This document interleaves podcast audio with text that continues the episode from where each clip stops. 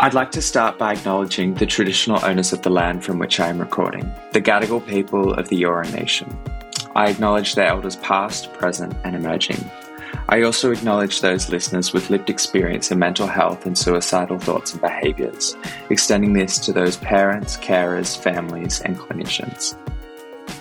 With today's episode, I want to also additionally acknowledge Ukraine, their current situation, the heartache, the devastation, and the loss. Those on the ground, those separated from loved ones, and those Ukrainian citizens residing in other countries. This week, I have a very present issue with Rebecca Ruiz. You may know her name from numerous articles she has written over the years, working with Al Jazeera America, NBC News, Forbes, The Atlantic, and Mashable. Her name may also be familiar as I shared one of her recent articles, practically helping us look after our own mental health as we witnessed Ukrainian devastations unfold.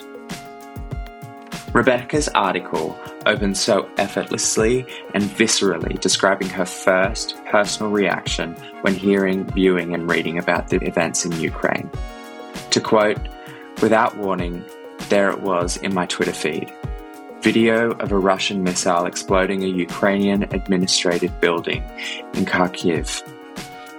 Minutes earlier, I'd seen footage of Ukrainians rushing to flee the country's capital via train. The reporter's caption was more haunting than the imagery. A mother was just briefly separated from her child on the platform. Her scream was something I'm not sure I can find words to describe.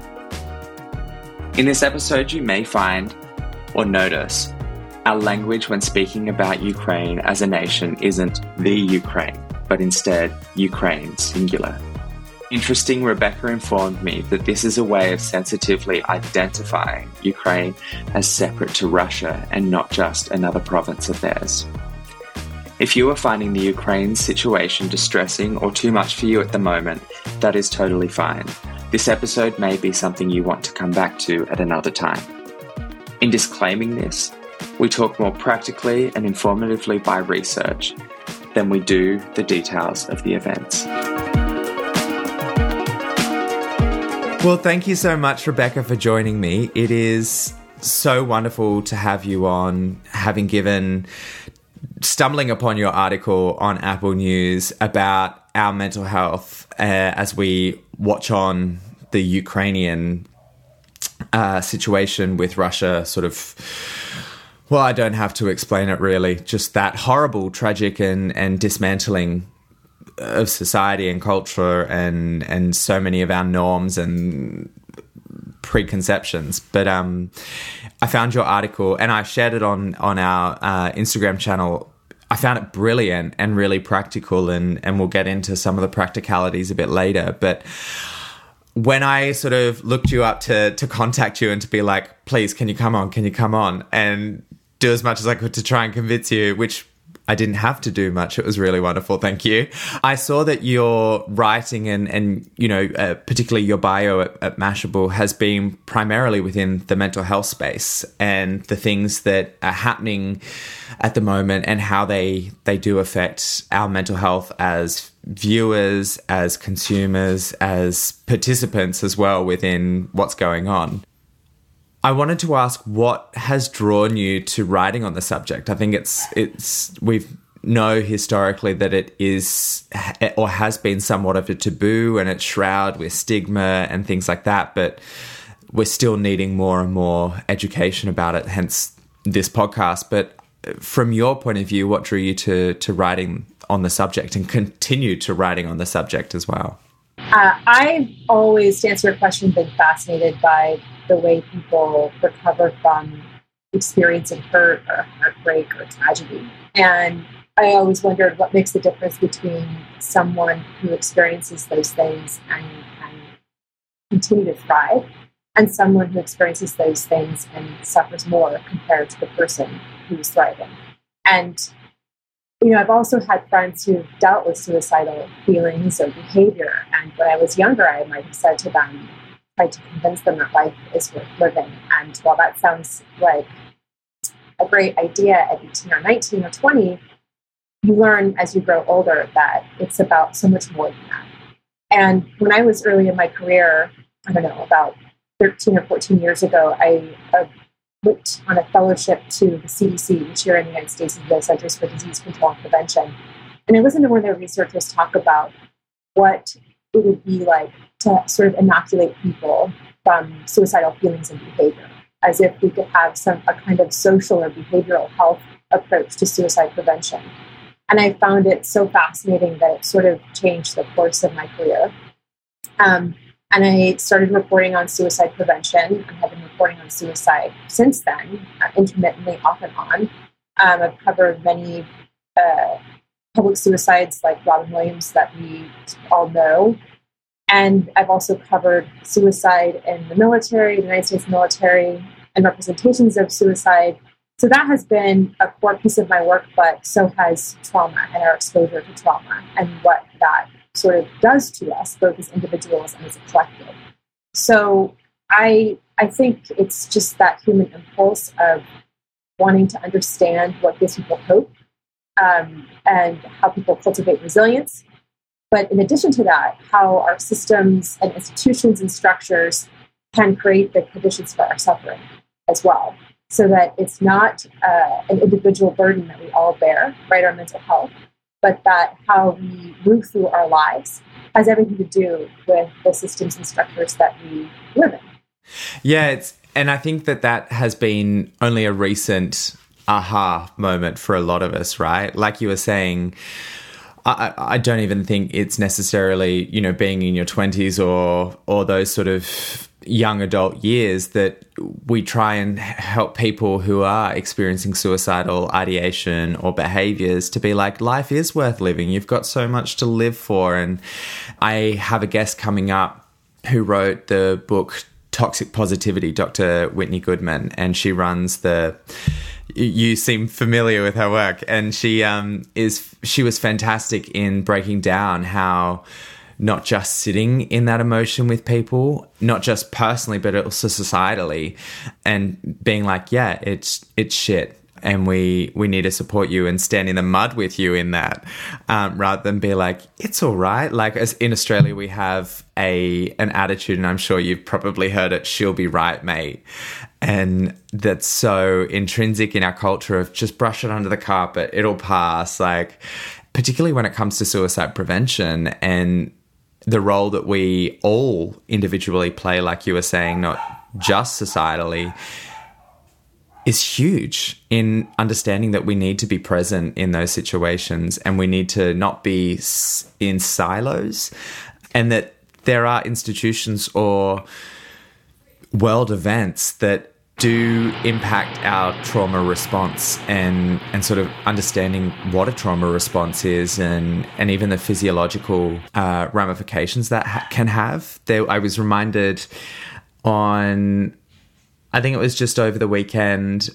And every time I hear it, I'm alt- like totally just shocked, even though I've known it for years, is that someone who's experienced trauma or acute distress or anxiety, it doesn't it was Grey's Anatomy. Sorry, that that's what it was. Meredith Grey was doing yeah. her classic voiceover, and and it, she was explaining uh, how the process is that the physical effects on our body is so much more than the uh, pre-thought mental or emotional effects, and that the physical effects sustain so much longer, and you know something like being verbally or emotionally abused ha- is something like 10 times, physically 10 times worse than being punched in the face or kicked in the gut, that sort of, which is just wild. I, I'm not familiar with that, that statistic, but you know, there's a lot of research on adverse childhood experiences where we can see the long tail effects, right? Over time,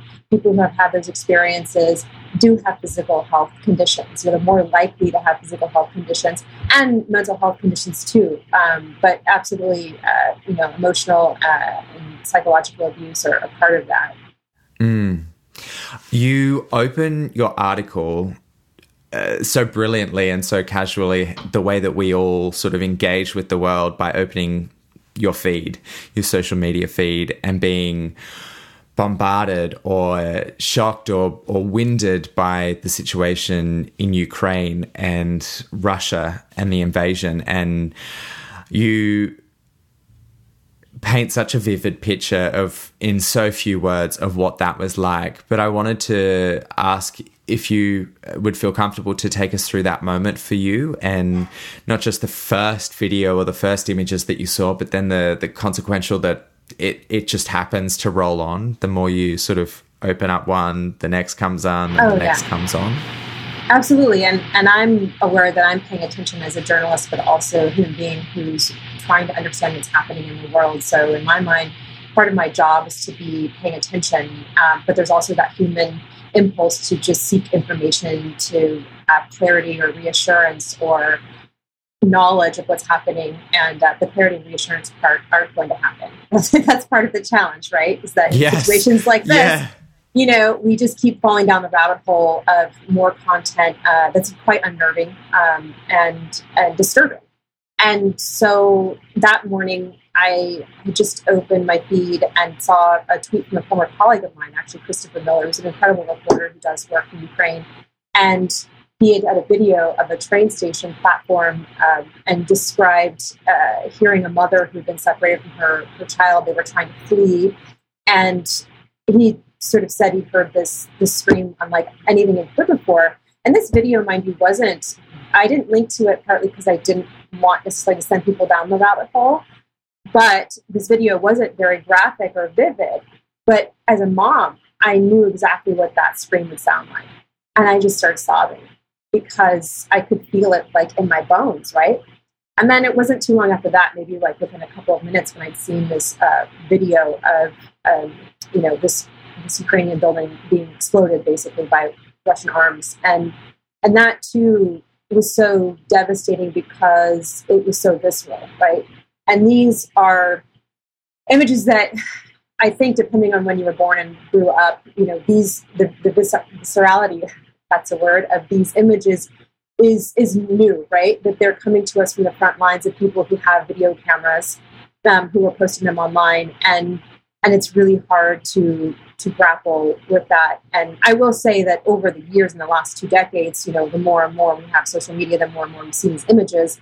And you know, CNN's been on the ground. Other you know uh, news organizations have been on the ground in many conflicts around the world. So, not saying these images are new, but the proliferation of them, the availability of them, the rate at which we encounter them, so much quicker than it used to be. And so for me, I, you know, I felt this overwhelming sense of grief and hopelessness and, and this sentiment of how can I even begin to help, right? And it did have this sort of snowball effect on my mental health that morning because I, as a journalist, you know, our profession sort of insists that you keep your emotions at bay lest we lose our status as some kind of objective or neutral observer which that's that's a whole other conversation right but this is sort of the tradition and what we've been you know trained in and i think over the years i found reporting on mental health that when i would try to bottle up or suppress my emotions and say i don't have time for them right now or it's inconvenient to feel them i'm on deadline i don't have I don't have a moment to cry, it would ultimately come out in later in unhelpful ways, right? Like this sort of like numbness or anxiety or overwhelming grief that would be hard for me to focus, you know, with my kids at bedtime or, you know, um, just there have been a couple of times where I've been reporting on something where I I started to approach burnout because of how intense the emotions were. And, you know, I've developed a mindfulness practice in recent years where I stop and I give myself permission to pause and say and try to name what I'm feeling and try to extend self compassion in as an antidote to that pain.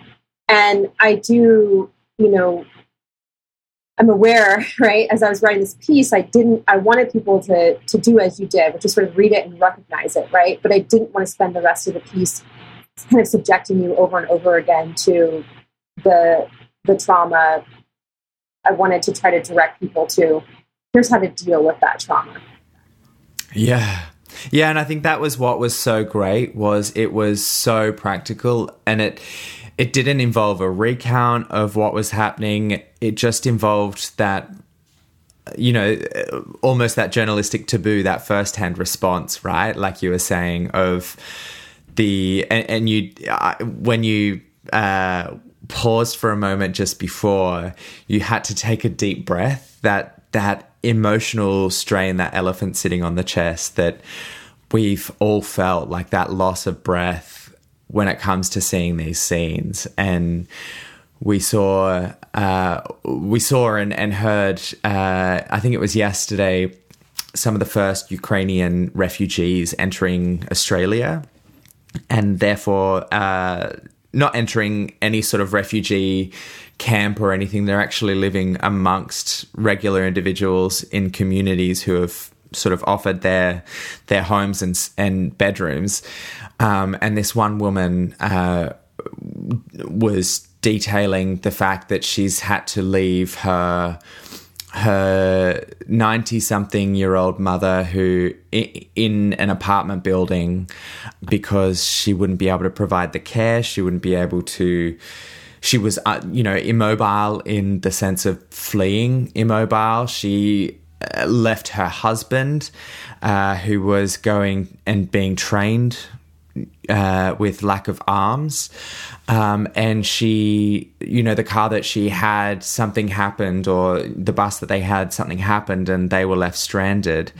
Uh, and all she had was a backpack of photographs and sentimentalities. And they had to trudge through the snow to get to Poland to then uh, evacuate. And to hear those responses and and hear in her voice her acknowledgement that she may never see her mother again, she may never see her husband again, was heartbreaking. And and you know, you feel quite clotted in the chest in in breathing, or quite shallow in breathing when you're sort of reliving those experiences and and you were sort of saying before the way in which you know you've been able to learn, I guess, the mindfulness practices to avoid that sort of numb or depressive or anxious feelings that you may have that take you away from being present with your children. And and I'm sure, I, I mean, I don't have kids, but I've heard my mum say that if she could have her time again, there would be so many things that she would outsource so that she could spend more and more time. Um, and I think that's every parent that you know as they look back, they're like, oh, if I didn't have to do that, I, you know, those five minutes I could have spent at bedtime, or those five minutes I could have done that. And so realizing, you know, the impact that this foreign situation, and, and like you were saying as well, a, a situation that is not new to us or new to certain parts of our world or our knowing but it is a different first-hand response. Like it, it's not just in textbooks or it's not just through uh, a news article. We're actually seeing, like you said, live footage on the uh, of people using the subways as a a bomb shelter, and we're seeing. I think one of the things that hit me a lot, uh, quite huge, was Putin uh, uh, sort of addressing or sending out a video, and he was, you know, had the flags behind him. He was at his official desk, and it was it was framed, you know, perfectly, and it was eerie in that sort of Disney villain sense. And then the Ukraine's president was filming from an iPhone, and a completely what a lot of us would think was an unattractive uh, sort of uh, perspective that none of us would end up filming from. But he was filming a, a, plea and a goodbye to the rest of the world from that, you know, 45 minus 45 degree angle. And it just showed that nature, I guess, and uh, cry for help that that was and, and how their president is on the ground running. You note in your article, and we sort of touched on it a bit before about the trauma response that viewing distressing scenes of on media and uh, and you know Twitter and, and Instagram and and that sort of constant bombarding of you know what we're seeing and and like I said what was great about your article and and you know you said that was one of your sort of key drivers was to not burden uh, for lack of a better term the the reader but to actually sort of be like here's some practical resources in understanding the trauma response and and what that does when we are viewing distressing scenes, whether it be little t trauma or big t trauma. Are you able to walk us through what this research says for for us as uh, removed individuals on arguably the other side of the world?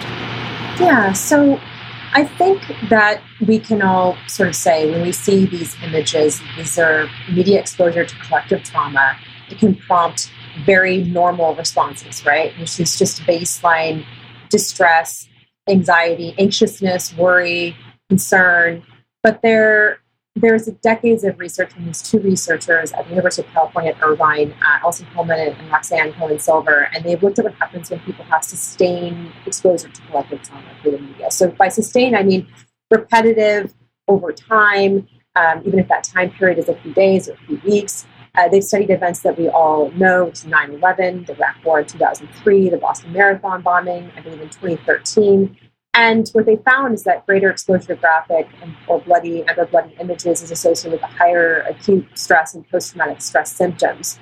And as a result, can make it difficult for people to work or participate in social activities. And what's interesting to me when you talk about big T and little T traumas, I think about it in terms of people who've already gone through trauma. Um, and those, what they've found in their research is that past exposure to violence is associated with increased media engagement.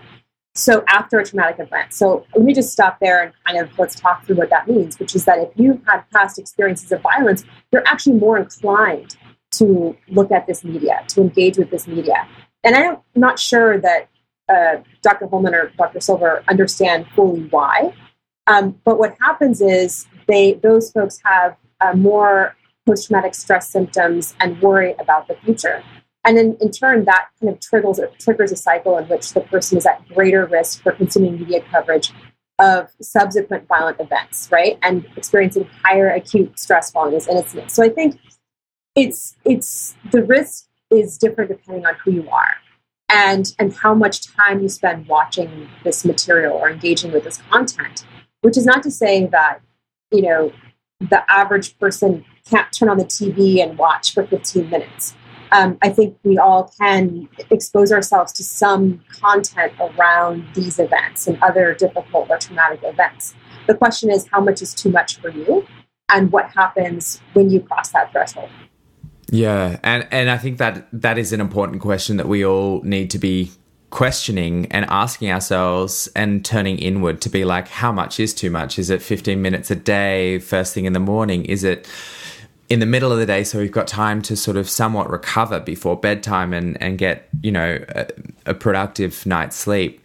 And I think one thing that I was thinking when I was reading your article and, and Silver and, and Holman's uh, research was the fact that we're coming out of co- well not even coming out of covid but we're coming off the back of covid and the 2 to 3 years of distress and fear and loss and trauma that that has been reported daily. And we've sort of become somewhat desensitized in a sense to the trauma responses that that is happening uh, within our societies and our communities, and and more so to us individuals. And I would I would love to know their sort of their understanding or their thoughts on, like you said, that previous trauma and the the susceptibility to being more on the back foot in order to to not be caught off guard for lack of a better term when sort of experiencing and to know what's going on well, Dr. Silver has this really compelling research around cascading traumas, and that when we have, having lived through the last three years, you know, we've gone from COVID, uh, and we have not left COVID, but we started at COVID. You know, we have climate change crises, right? Um, in the United States, we've had a reckoning around racial justice that is far from over or complete. Um, you know, we've we're now you know, looking at nuclear, the threat of nuclear escalation, an invasion of another country. Um, these are all basically cascading traumas that we cannot underestimate the effect that they're having on us, you know, from insomnia to anxiety to, you know, worry about the future. It is a lot. And I think part of the reason why I wanted to write this piece was because I wanted people to understand that it's okay to turn away. It doesn't mean that you don't care, it doesn't mean that you're not invested or engaged. It just means that you're drawing boundaries around what you're exposing yourself to. And for example, Dr. Silver told me, and I was a little shocked when she said this and slightly envious, that she had not looked at any visual content around the, around the invasion, uh, Russia's invasion of Ukraine. And she said, I'm paying attention. I'm, I'm listening. I am collecting information. I'm just not looking at news media. And she said the imagery and the footage. And she said it's because of 15, 20 years of, of research that, that she's done demonstrating what the effects can be. I mean, you also have to think about the vicarious trauma that she might be experiencing from studying people who are witnessing trauma. So, right. So, so she has drawn, and I don't want to speak for her. I'm just sharing what I share in the piece. But she's drawing boundaries that for her are healthy, and I do think that, especially amongst people who want to do good in the world, who conceive of themselves as capable of doing good in the world, there is some shame or, you know, self doubt around tuning out of the media. Um, but my argument, and, and I think what Dr. Silver argues uh, is, and Dr. Holman argues, is that without that those boundaries, with without that space to you know, understand what's happening without exposing, overexposing yourself, you know, you can become burnt out. You can become detached. You can become, um, you know, non-participatory, right? And so it's this idea that when you protect those boundaries, you can actually do more good.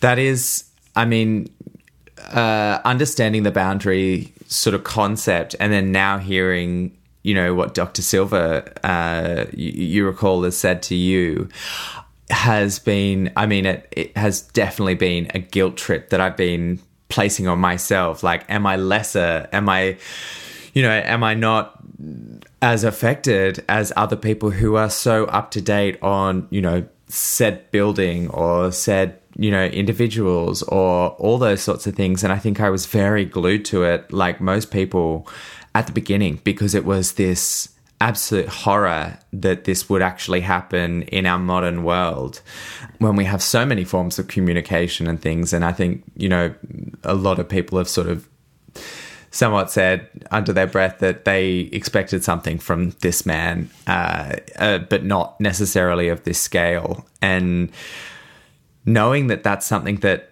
we shouldn't be beating ourselves up on, and we should actually be thinking of that as a productive way of self preservation and not a sign of lack of care or lack of invest is really wonderful. And, and it sort of hits me in another wave as you were speaking, speaking then that it is okay to withdraw. And I think that is something very present within trauma responses is that withdrawal of maybe even everyday normal things, like you were saying before, you know, that numbing, that disassociation that can happen, and almost that uh, focus or the, the, the horse blinders of what the trauma is or protecting oneself from potential traumas similar to that or inexperience or, or in subject. And i think that that was that was really interesting particularly because the majority of the article as i keep going back to was practical resources and practical ways that we can be helping ourselves and those around us every day. And and every moment of every day at every news report at every sighting. And i think i'm going to definitely adopt silver's approach from uh, stopping viewing it. And i I would like to get to a point where I would be able to view it. I mean, we look back at World War One and World War Two and Vietnam and and and Pearl Harbor and so many horrific events where so many people lost their lives, and it was equally a scale, this form of a scale, just a different time. But we look back, definitely my generation looks back at them in textbooks. It's something that is so far removed from what we are experiencing today, and and we doesn't mean we uh, any less emotionally connected, but we are that bit further removed, and and those generations who were witnessing it firsthand, experiencing it firsthand, like the Holocaust, leaving our world and, and dying sadly, and so we're again losing that extra degree of or adding that extra degree of separation within that. And I don't know whether we'll get to that or our generation's experiencing this now. We'll get to that in time and, and how long that takes. It's totally individual. But I think that that's a really, from a self preservation during this time, is really interesting when negating and navigating our our personal trauma responses to to the subjects we've been witnessing over the last three years. And like you said, America's had a really rough time, rough, rough time of it um, of late as well. One of the things that they uh, talk about, uh, and sort of a bit of a uh, a segue, is sort of the the role of media and our cons- uh, uh, consuming of media. What do you think the the media's responsibility in reporting on these sorts of events for the acknowledgement of trauma and the the effects that that can have? So uh, I'll speak simply on my own, not to represent my yeah, company um, yeah. or, or or the industry at large. Um, I will say that huge I disclaimer. think at its best, huge disclaimer um, that Yeah. at its best, you know, media can bear witness in important ways. Uh, you know, media can document images and events and testimonies and experiences that help contextualize what's happening and expose corruption or malfeasance, uh, hold the powerful accountable. And I think that the imagery that you see coming out of Ukraine is has the power, right, um, to hold Putin accountable if there is such a thing. You know, um, that is again another conversation, right? But at least you know it's drawing awareness to the the horror of what is happening there. And so I I don't know that I would argue those images and that footage shouldn't be captured. Um, I think what we need to think about in the news media business is understanding how we can inadvertently traumatize our audience by showing certain images on repeat, which is what happens on cable news television or the evening news, or you know, uh, let's think about where photos are placed in newspapers. Um, and I think that the argument amongst many people in this business is that we're this needs to be witnessed. Um, and I think there's a very robust ethical debate that could happen over how that's shared with audiences, and especially given this research. So, you know, I, I over my career, I'm sure I have I've made mistakes, and because I think many journalists are taught that the most moving details are the most harrowing.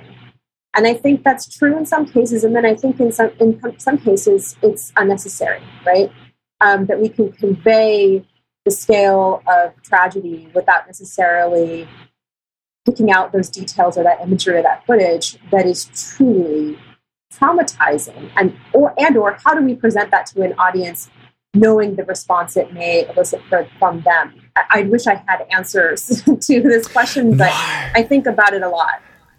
Yeah, it's it's almost going against clickbait, right? Like knowing those, you know, not putting the video first up, or and absolutely like uh, morning news is something that happens. I put on in the background, and of course, every half hour there's the news report, and there's distressing scenes. At the moment in in Australia, like we're talking offline, there's the floods and and most recently there was a horrible fire in Sydney for a boarding house and for the half hour of news that I've seen this morning or the the the consecutive half hour news I've seen that distressing footage I can't even think maybe 5 or so times already this morning. And you, you just you subconsciously uh, uh, consume it and and and has that effect. And I don't know. I, I today I want to be really present and mindful about how I process that uh, personally. Um, those who know me, I my family went through a house fire uh, in 2005, and so particularly when it comes to what's you know very much news this morning locally, the repercu- repercussions of that for my emotional and mental state is definitely something that I need to look at and look into or be aware of, particularly today. Um, and I think that your article, I, I'm I can't sing it praises enough, truly, because the way that you effortlessly and so perfectly represented what was going on. And that initial response was just through what was it like one or two sentences? It was the first paragraph, and it was just saying, you know, the shock of it and going under the assumed knowledge that everyone knows who's reading it is what's happening. And I think I'm going to title the episode that quote um, that that uh, you sort of honed in in on. Nobody is going to break us, and I think that that is huge when it comes to relating to trauma, relating to this situation, and also relating to the attitude that we should have ourselves um, in placing those boundaries, like Silver and Holman have, have discussed. And I think that that you know, it is. I'll, I'll be sharing it again in a post uh, this week, but I think it is so important that we do look after our mental health in that sense, and we are looking at how we can uh, for lack of a better term, how we can uh, meter out those those media viewings and and like I said, I'm going to adopt Silver's responses and boundaries for sure. Well, and for your readers who aren't familiar with that quote is from, it was the President Zelensky asserting, you know, nobody is going to break us, you know, in this invasion. And and the reason I, I gravitated towards that quote is because I was trying to think very carefully about who was reading this and and I didn't want to assume that it was people without an attachment to the invasion itself. So, and also recognizing that, you know, the people who are in Ukraine, the refugees now as well, they're experiencing, you know, this unbelievable trauma. And I think, you know, in if we create if those of us who are not directly affected, you know, and do not have family there or ties to the country can pay attention without inflicting kind of the without the repetitive exposure to the the traumatic imagery we can help support people right? Like we can stay present enough where we are in solidarity with or summoning a collective resistance to what is happening there. And so i I, I don't want to co-opt that what he was saying about nobody will break us, but I but I felt like if these if these people can experience this and summon the incredible spirit of you know resilience, determination, resistance that they are, those of us who are not directly affected can still stay engaged with the right boundaries and support them, right? And they're trying to save their democracy essentially. So stand in the mud with them right as as much as possible. And um and i think that just becomes harder when we are tuned out not because we chose to make a decision about what we're exposing ourselves to but we tuned out because it was too hard to watch. Yeah. Yeah. Yeah in, in the absolutely. sense of you see the distinction you know we just yeah. It, we see something we become overwhelmed. I can't look at that.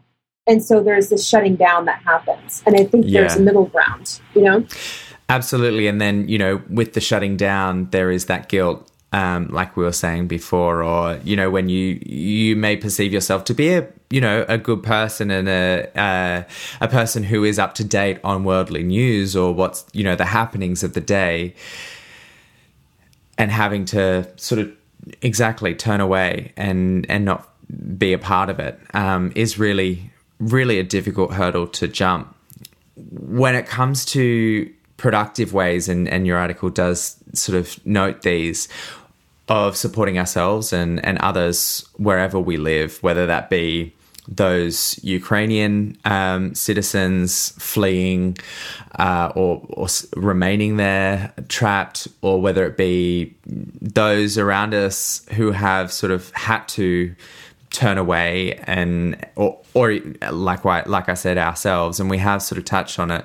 What are some uh, things that we can do to help those in our micro world but those part of the macro world that are that are the Ukrainian uh, citizens arguably becoming part of our micro world in some sense? Yeah absolutely absolutely um, so Dr. Holman's advice was to connect, right, and and be in touch with people in a supportive way in your as what you describe your micro world, right. So So one that can mean explicitly saying, checking with people that you care about and saying, gosh, you, you see what's going on? How are you feeling about it? You know? Um, and do you want to talk about what's going on? Um, and just this sort of camaraderie or support.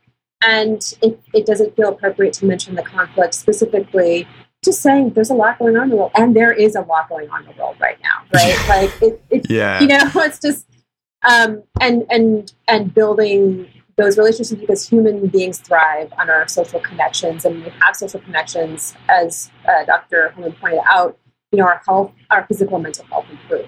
So I think one of it is just very simply, you know, reaching out to the people that you care about, and then to your point about Ukrainian citizens, I think you know.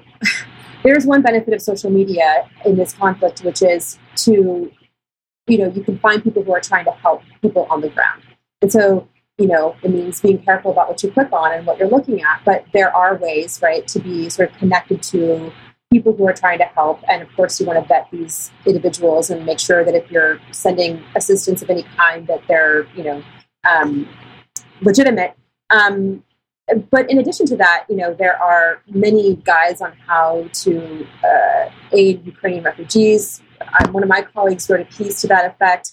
Um, there are ways to, you know, review your practices for looking at media and things like that to make sure that you are getting accurate information, which is really important. I, I don't want to downplay that because having accurate information is really critical to our decision making. Um, and you know, also, I, you mentioned refugees coming to Australia and the United States. We actually have Ukrainian communities uh, here that predate this conflict and this invasion. And you know, there are ways, you know, mutual aid, um, you know, things that you can do to be supportive of those communities during this time. Um, and I think too, you know, was just something that came up in in my work recently, you know, just acknowledging that you may have colleagues, peers um, who have friends and family in the country and being supportive of them. Um, you know, I think that there are many ways to help. And, and I, I, should also point out that when we regain that sense of agency, when we transition from feeling hopeless or helpless about the situation to having the, the awareness to say, okay, I'm going to do something and it may feel small and may be donating $20 to a refugee organization, right? Um, or to humanitarian organizations working in Ukraine or in the countries surrounding Ukraine. Um, that's something. That's still something. You still did something, you know? And that is big for your mental health.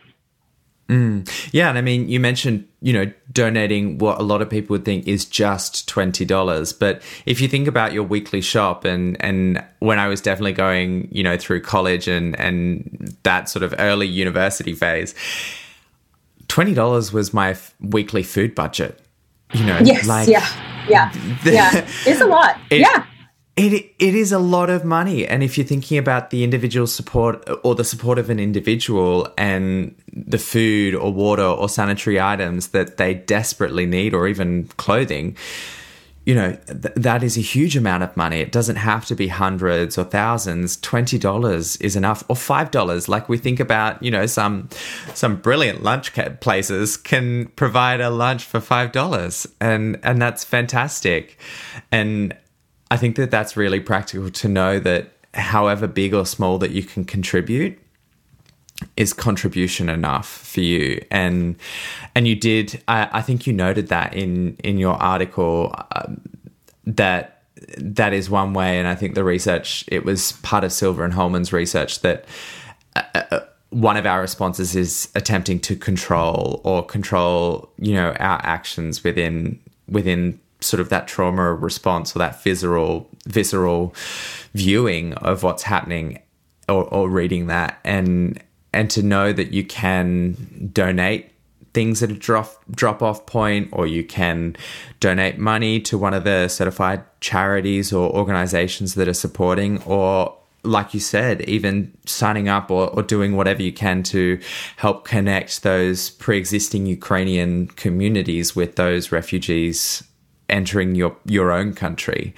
is is brilliant. Um, you touched on, and I, I, I really want to sort of bring this to the forefront as well. You touched on misinformation uh, and the importance of being discerning of misinformation and you we sort of spoke about it a bit earlier on in in the interview around those who uh, have experienced a trauma are susceptible to uh, focusing solely on on that that subject of of their trauma and the way in which they again fall prey to arguably more sources of information or is what has beautifully been gifted to us as a society and, and probably the news world as well is fake news.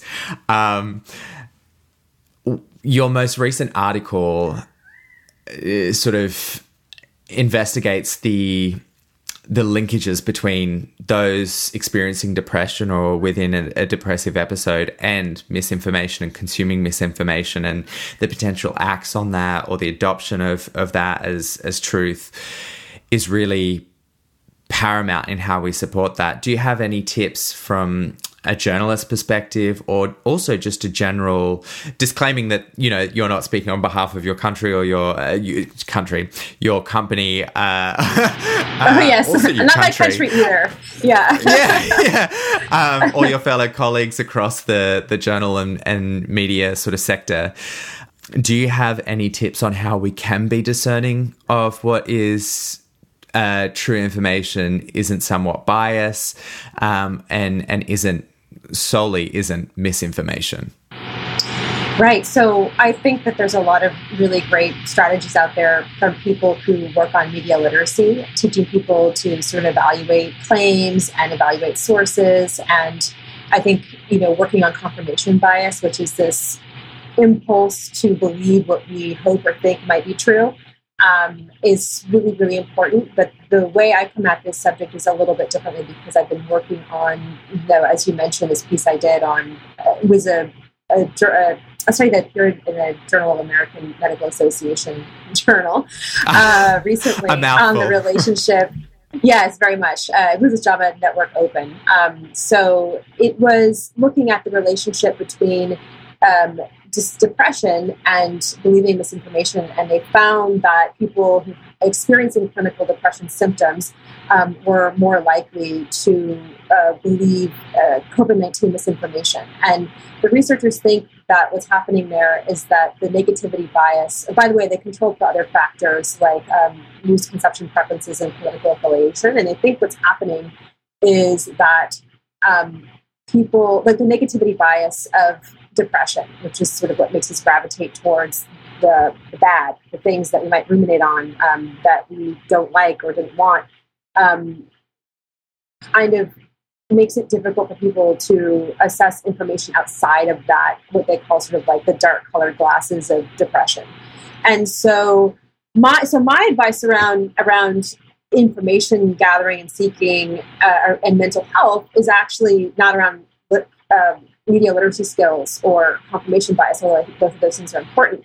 It's around what is my res- emotional response to what I'm reading right now? What is this prompting me to feel? Do I feel angry? Do I feel vindictive? Do I feel um, justified in my beliefs? Right? And and then is this information designed to make me feel that way? And to be clear, there's plenty of journalism that is designed to make you feel disgust or anger because of an injustice or a wrongdoing. Um, and this is where it gets tricky. But when we're right, so it, and it's being, it's having the awareness to sort of say like, okay, this source is accurate. I, I trust this source, and this is an injustice that feels proportionate to my outrage and disgust. Okay, if I'm encountering information that you mentioned the word clickbait earlier, right? If it's the sort of a, social media clickbait version of uh, this is going to make you angry, um, and you're not sure about the source and you're not sure about the claim, and you are a little suspicious of it all, and it makes you feel good, then I would take pause and try to figure out what's going on there, because I think I think around and depression and anxiety, which is another mental health condition that people have been looking at in relationship to misinformation, there's stuff happening sort of behind the scenes for us that we're not fully aware of. Um, and I wish I had sort of a more like bullet point version of, of what to do, but I guess I would just ask people to be sort of aware of what their mental state is when they're consuming news, how what they're consuming is making them feel, and the interplay of those things and their their beliefs, I guess. Yeah, I think that's a fantastic sort of summary as well of the practical sort of uh, you know confirmation bias and, and looking out for that, but more so being aware of how it's how it's making you feel, and and I think that that is something that we're learning generally in social media and sort of consuming social media of like this doesn't make me feel good or this is making me feel really shit in comparison to what that person is putting out there as an influencer. And i think if we are able to transpose those learnings across to you know the facts that we're supposedly eh, consuming then eh, it does help us discern that misinformation and and negate you know our lack of proper knowledge or or uh, understanding of what may actually be going on, not just in this situation for Ukrainian individuals, but also for us as an individual consuming that. Yeah. Oh my gosh, it just came to me. It is the vagus nervous system that uh, we were, oh, I mentioned okay, before. Yes. That, yeah, yeah, yeah. I okay. knew it would come to me at one it's point. Incredible! It's like the sky just opened up and dropped it in your lap. I know. It's like we've we're running. We're about to finish recording. Quick, here it is. Um, this is this has been such an enlightening episode, and as we focus on mental health on the informed, it is so wonderful. The you know the to interview you and the work that you're doing and the knowledge that you have as well within the mental health space, particularly based on you know what your career trajectory has been like and and the change in that. And also you as a person like every one of us consuming and seeing this footage and these images and these headlines has been really wonderful to know not just those sort of you know intellectual or cognitive practical support systems that we can be implementing in ourselves, but also that mental health space for us and the emotional space and the the navigating of our varying degrees of trauma response to to this situation that's unfolding. So thank you so much. Well, thank you for having me. I really appreciate you opening up this conversation. If you like this episode and want to listen to more, hit that subscribe button and give us a rating. If you feel comfortable, you can also leave a comment. Head over to Instagram as well to follow us and the resources I post there. It is at The Informed, T H E I N F O R M D, The Informed minus the E.